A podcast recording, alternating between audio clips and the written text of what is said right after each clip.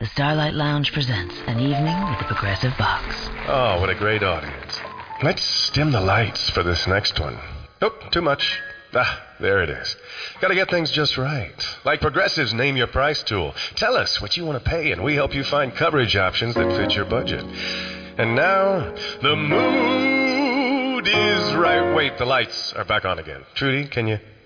And now it's completely dark. Progressive Casualty Insurance Company and affiliates. Price and coverage match limited by state law. Blog Talk Radio.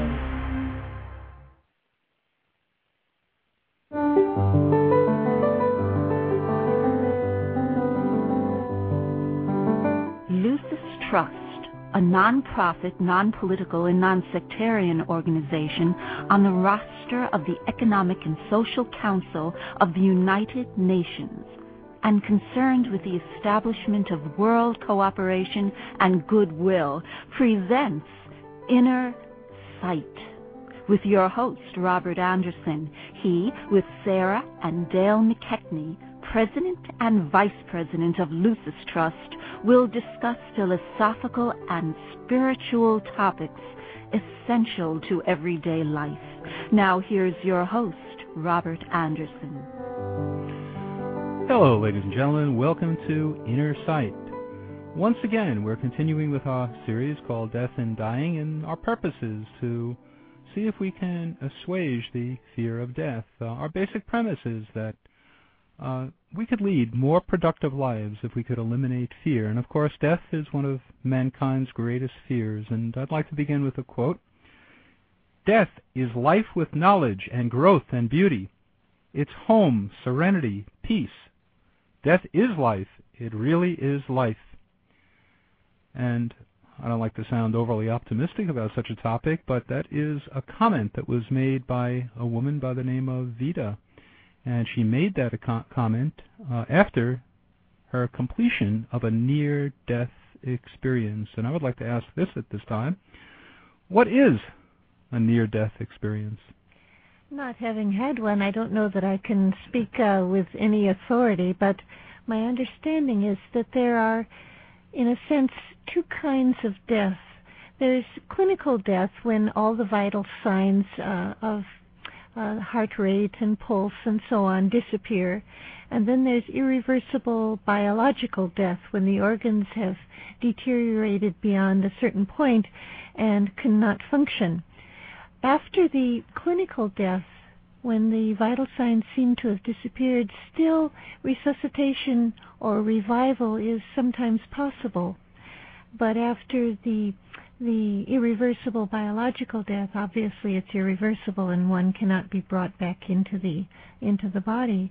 And the near death experience happens when a person appears to be dead but is in fact um, still linked in some way uh, between soul and body, there is still a link that has not been completely severed. Hmm.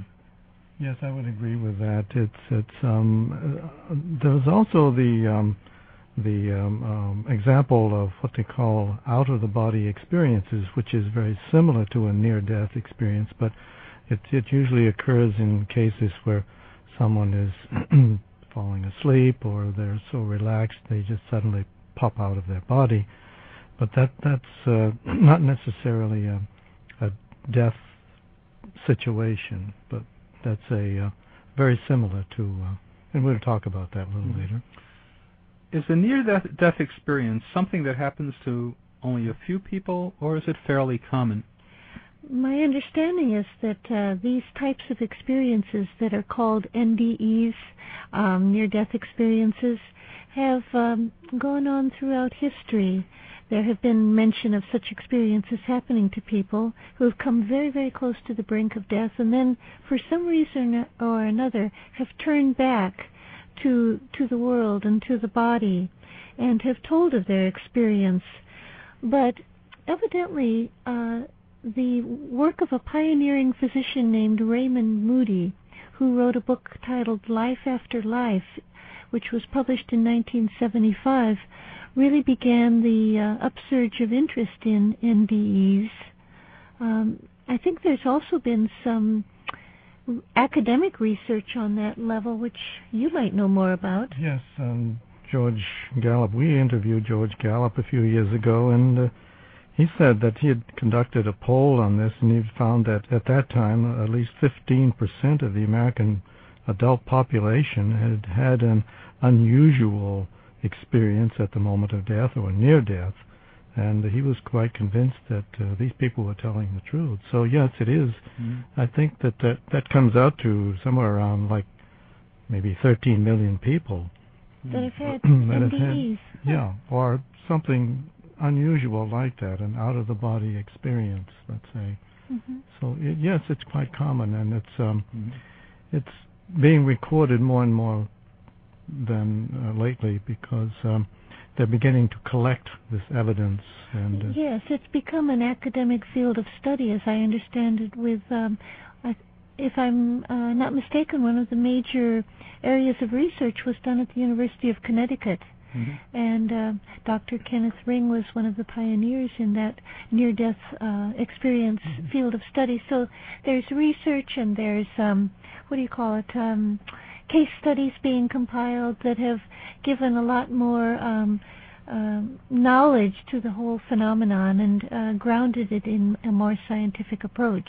Hmm. Yes, there's an organization, in fact, called uh, the International Association for Near Death Studies, IANDS, and uh, they have collected a lot of data, a lot of um, evidence, and a lot of the um, stories that people have had near-death experiences have told them, and and there's been a lot of study made from and uh, analysis made from all of these, and it's extremely interesting what they've come up with. In fact, Dale did uh, an interview with Dr. Kenneth Ring some years ago, and also with a few people who had had uh, mm-hmm. NDEs. Yes, we've uh, talked to them, several people who have had some very interesting near-death experiences. They've uh, had some very core, what they call a core experience. They've gone very deep, and they've met these beings of light and so forth. And it's just been a wonderful experience with these people. But uh, we can talk about those in a minute, perhaps.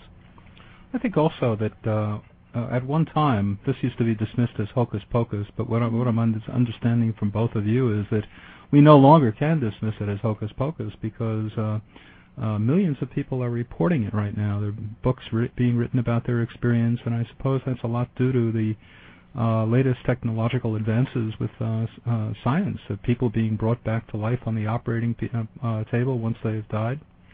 Yes, um, because the um, technology today has so improved, and the, the emergency medical team is usually on the scene very early, uh, whether it's in an operating room or or in the in the emergency room or an ambulance coming to uh, mm-hmm. uh, a a place of trauma, someplace, and um, they're able to stabilize the body more quickly now, and um, so that the uh, soul can have a more viable vehicle, let's say, a more viable body in which to return. And um, there's um, so so that is happening more and more, and that that's uh, because the emergency medical team is on the spot more quickly. Uh, that is uh, adding to all the uh, the phenomenon that's been occurring. I suppose it's also a credit to uh, just the advancements in medical science in general that can treat uh, severe illnesses and injuries uh, in ways that weren't possible 10 or 20 or 30 years ago and bring people back. In fact, one thing that comes to mind is they now, I think, know how to um, rescue uh, a drowning victim who has been plunged into cold water and been um, submerged for, I don't know, 20 minutes or more. The fact that the temperature is so cold lowers the body's uh, vital signs and somehow staves off death, and the person can be brought back to uh, um, a reasonable, decent standard of life, not just brought back into the body. Obviously, you hope consciousness comes with it. But there are all kinds of advancements in medical science. But you mentioned earlier about this being hocus pocus. I mean, some in the in the medical field have said that this was only hallucinations. The people that had these the people that had these experiences were only hallucinations, and uh, Uh, it didn't really happen as they said it did. But uh, as Dr. Ring has said, um, if you look at all the evidence and you know analyze all the evidence together, not just take each case individually, but if you analyze all this evidence together, then it becomes very convincing, and um, uh, you can't help but uh, think that this is all true. This is really happening. It's not as a result of drug inducement or something like that. Yeah, well, I think that one one thing that would confirm the credibility of it would be the uh, idea that maybe there are certain common denominators amongst all the uh, near-death experiences. Are there certain themes or similarities to the majority of the near-death experiences? Well, there are. That's what's so fascinating, and they seem to transcend cultural differences and religious differences geographical, uh, linguistic, uh, racial differences, all of those are overridden by these um, similarities.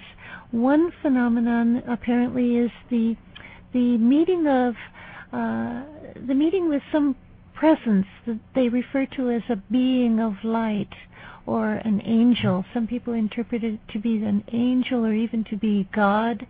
Uh, it's a lighted president, presence that radiates unconditional love and acceptance and understanding of the person. And another um, uh, familiar encounter is the uh, the sense of a review of the life, which I find fascinating. You know how people, when they come near death, say, "My life passed before my eyes." Mm-hmm. Well, apparently it really does, in a, a scroll-like fashion, from what these people say. Uh, for example, one person that I read about in the news just recently who plunged um, hundreds and hundreds of feet uh, in a par- parachute that didn't open said the, the, just this thing that his life passed before his eyes. As one approaches death, one makes this review. And so people cite this as a common phenomenon that they they look back over their life, do an accounting, and they realize that they are held accountable for the quality of their life. But at the same time, there's this sense of profound and uh, unconditional love, so that one is, in a way, bolstered or strengthened to be able to face oneself and make this judgment.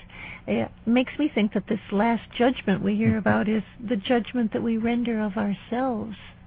Uh, there's no harsher judge than oneself, probably. Yes, I may make just to, cite one or two cases here of the uh, some of the people that uh, we had interviewed, and one of them was her name was Vita, and uh, the opening quote was hers when she said uh, her revelation after having this experience was death is life, and to her it was. It was so such a beautiful experience, and her experience was she was in a car accident.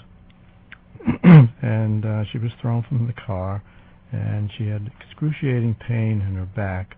And when she exhaled, she suddenly left her body, and she found herself hovering over the scene uh, where the, she had been lying there. She could see her her body, uh, not my body, she says, but that body. So she, mm. at that moment, she began to distinguish the difference between that body lying on the ground and her own self, wherever she was hovering above the scene and she could hear the people talking and she could see the whole scene. And uh, she um, then suddenly she uh, left that atmosphere. She she went higher. She saw a light a, a tremendous light and she uh, was suddenly higher up. I left the body. The more atmosphere i became i expanded I did not have a specific identity. I belonged to the whole. So mm. once you leave the um, limitations of the physical body, this is the kind of experience that one enters into, a, a tremendous expansion. And uh, then she uh, felt an overwhelming, deep feelings of peace and love and excitement and she was all dimensions without a pattern, but she was always moving towards the light, and uh, it was a magnificent light. And then she had what uh, Sarah just uh, mentioned about uh, a review, a life review, and it was like she described it like a movie reel, a movie of her Mm, life, I've heard that. and not only the past and the present, but also the future. What would her future was going to look like, and uh, would happen if she, on the on this film, on this review, she saw what would happen if she chose to stay in that state and not return to her physical body, and she would be leaving her husband and her daughter behind, and uh, suddenly she realized that she had to return because there's this overwhelming sense of responsibility for her family really drew her back into her physical body again and uh, she realized she had to return because uh, she was a responsible person and she wanted to be a mother for her children and not let have to, someone else have to do, bring up her child so uh, But what's interesting is that so many people like that say that they are given a choice. They they uh, apparently have the free will to return to the body or not, uh, and I find that interesting. That uh, it's left up to the to the soul to decide where the responsibilities lie, with the family and uh, community and work on Earth or on the inner level. So once again, the concept of free will carries on even to the next life. Yes, everybody has, every soul, every person in the world has a plan, has some something to do in this life, uh, whether it's A mission. a mission, yeah, and it's um, this is what, um, in a, in fact, Vita had another near-death experience a few years later, and um, at that time she met her father, who had recently passed over, and um, she had again she had the choice of staying or returning to physical life, and it was again a sense of responsibility for her children, bringing up her children, and kept bringing her back, even though she wanted to go to that light and wanted to experience that love again. The overwhelming responsibility was to return, and she told her father, "Daddy, I cannot stay. I have to go back," and she did. Well, the idea that we have a mission to perform on Earth in every lifetime more or less underscores the idea of the futileness of self-destruction. And so uh, that's a thought too. If uh, people are looking to be strong and looking for a reason to stay here, we all have a mission and we have to fulfill our mission. And for those people who have just tuned in, you're listening to Inner Sight. And although we'd love to go on with some of these fascinating quotes about near-death experiences, uh, we want to move on to other uh, aspects of our topic. And if anyone would like to order the tapes. We have tapes, um, two tapes, in fact, two shows uh, that are exclusively about near-death experiences, where people speak about their experience, and believe me, they are highly interesting. And for a uh, uh, for a suggested nominal do- donation, give us a call, and we'll be happy to send those tapes out to you. You can phone us on our toll-free number, one eight six six NY Lucis. That's one eight six six NY Lucis, L U C I S and we'll be more than happy to send them out to you. And and we primarily take most of our information from the highly interesting work of Alice Bailey, the founder of Lucis Trust. This show is sponsored by Lucis Trust, and by the way, you can also I'd like you to remember that the work of Lucis Trust, including this program, is funded entirely by voluntary donations. But most of our thoughts today, in fact, mostly, nearly always, come from the works of Alice Bailey. Uh, she's got volumes and volumes of uh, books that are highly interesting, and uh, the the book today that we're taking most of our information from is called Ponder on This. It has a multitude of topics. I would really strongly recommend it. It has so many interesting topics. It's one of many of her books, such topics as um, uh, the astral body, uh, the ancient mysteries, the constitution of man, cremation, uh, crisis, the importance of crisis in our life, uh, the effect of criticism, uh, uh, chapters on death and dying, as we're talking about today, identity, that is, who are we, what is the self, karma, joy, and there are so many interesting topics within that book, uh, uh, more like uh, a uh, hundred topics, so I don't want to read them all, but uh, they're fascinating. I think we can learn a lot from them.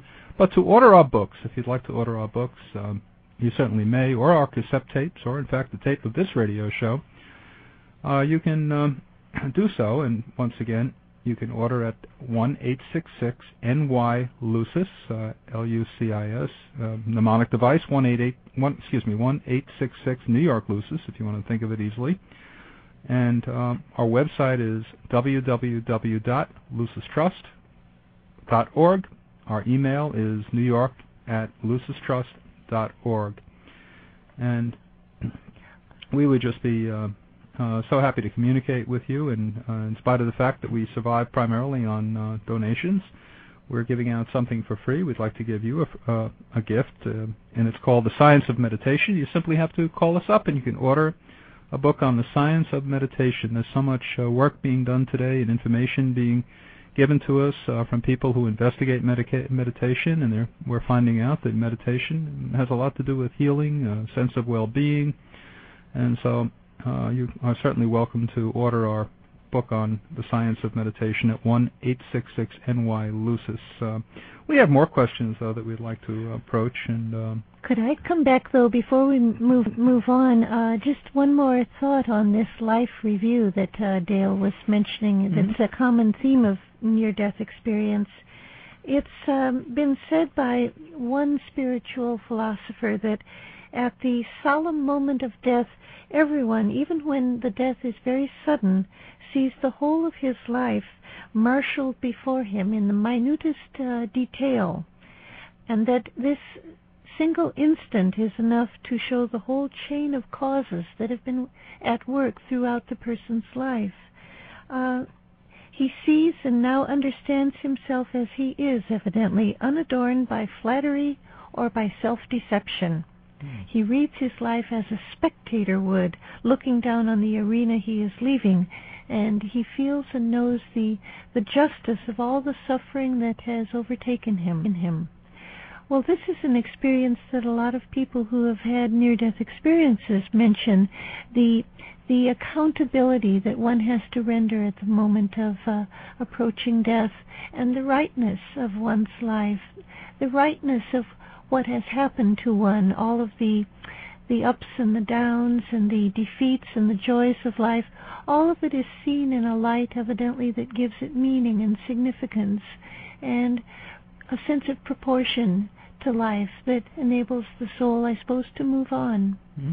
And one of the purposes of this show and of um, of the work of Alice Bailey is to eliminate that fear of death. And certainly, I do mm-hmm. believe that if we can eliminate our fears, especially that fear that is a common denominator to all human beings, that fear of death, we can lead more productive uh, lives. Uh, but speaking about that fear, uh, why is it that people who have a near-death experience, they all seem to, from what I've read, they all seem to lose their fear of dying, and why is that?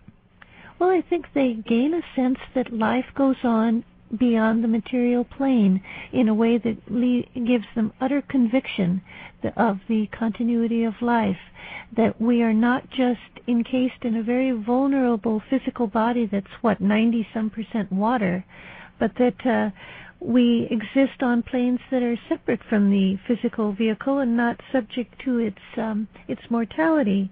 In fact, the um, the physician uh, Elisabeth Kubler-Ross uh, Uh, spoke to this She's very well known for her studies of the dying process, not near death, but the dying process and all of the stages accompanying it. But she herself evidently had a, a near death experience. Dale interviewed her one time, and she told this hilarious story, which, as I recall, had to do with Swiss chocolate and too much coffee, and it led to a near-death experience. no, she hadn't. She hadn't drunk the coffee yet, but she was just smelling it. She was sitting at the table with her sister one day in Switzerland, and um, suddenly she felt this uh, um, sensation in her body that she was dying, and uh, that was exciting. Ex- exceedingly exciting to her because she here, here she was the death and dying lady, which they used to call her in the hospital, and uh, now she was going to have to go through this beautiful experience. She's going to record it all and uh, get down every detail. And uh, she went through this experience. She left her body, and uh, it was just. she described it as like a, a skier jumping off a Being ski jump. And uh, she says it was exhilarating, super duper experience, and it was such a, a, a wonderful, overwhelming. And, and she makes the comments that after she came back, actually, she came back and she was lying on the table, head down, and she uh, had never uttered a word to her sister who was there trying to uh, revive her. But this experience, nevertheless, left her with a, a tremendous feeling of love and fearlessness. yeah. She says, and she mentions the light. She saw the light. And she says, once you have seen that light, you can never ever be afraid of death. It's the most glorious, the most beautiful, the most undescribable, not just what you see, but what you experience. You're totally engulfed in, engulfed in unconditional love beyond anything human beings can even conceive of. So uh, it's that kind of love that people have had in these near-death experiences that they come back with, and that just overrides all fear of death. Do only people who uh, uh, actually die are they the only ones who have a near-death experience, or is it possible for someone who's very much alive and not experiencing danger to have a near expe- uh, death experience? Well, in fact, that is what um, Dr. Kenneth Ring says that these really shouldn't be referred to as near death experiences, but as he, he calls them mystical experiences. They're a transcendent kind of experience that apparently happens to people not just when they are at a moment of near death, but perhaps at a point of personal personal crisis or um, in some situation in life that has brought them to a point where they have to move um, beyond their normal resources for coping with life, and it's a transcendent experience that that propels them into this this new sense of um, uh, of life as uh, existing beyond the normal accepted material realm. That's, I think, the most important aspect of what they come away uh, with. They realize that life continues and that it exists and, in fact, is more expansive and more complete beyond the material realm. What would you say is the most significant aspect of the near-death experience?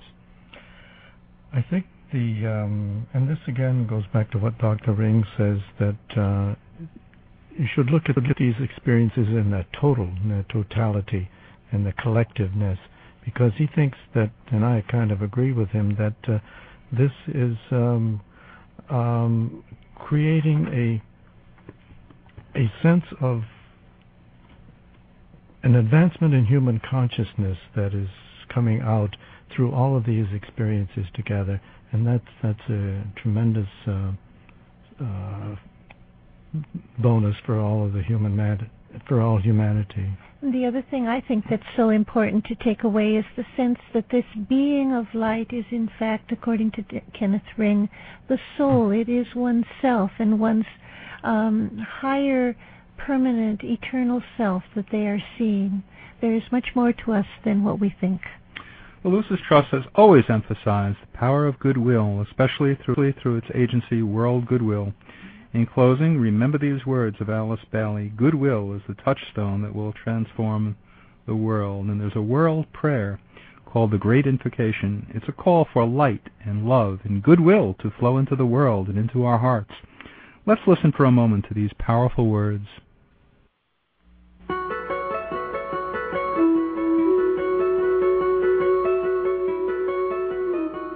From the point of light within the mind of God, let light stream forth into human minds.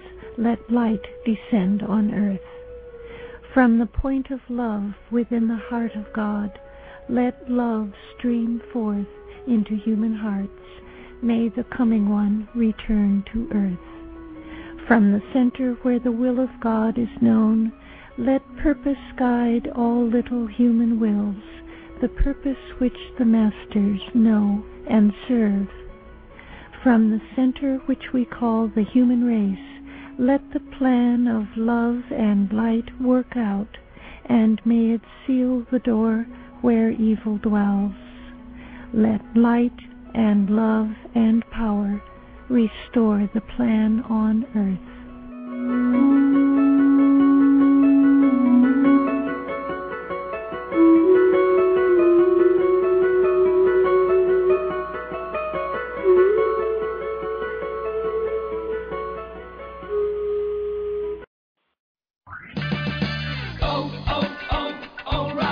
If your AC is blowing hot air, let O'Reilly Auto Parts help bring back the cool this summer. While you may need to eventually service your AC unit, get immediate relief with Interdynamics Arctic Freeze R134A refrigerant with leak sealer for $32.99. O'Reilly Auto Parts. Better parts, better prices every day. Limit supply. See store for details. Oh, oh, oh, O'Reilly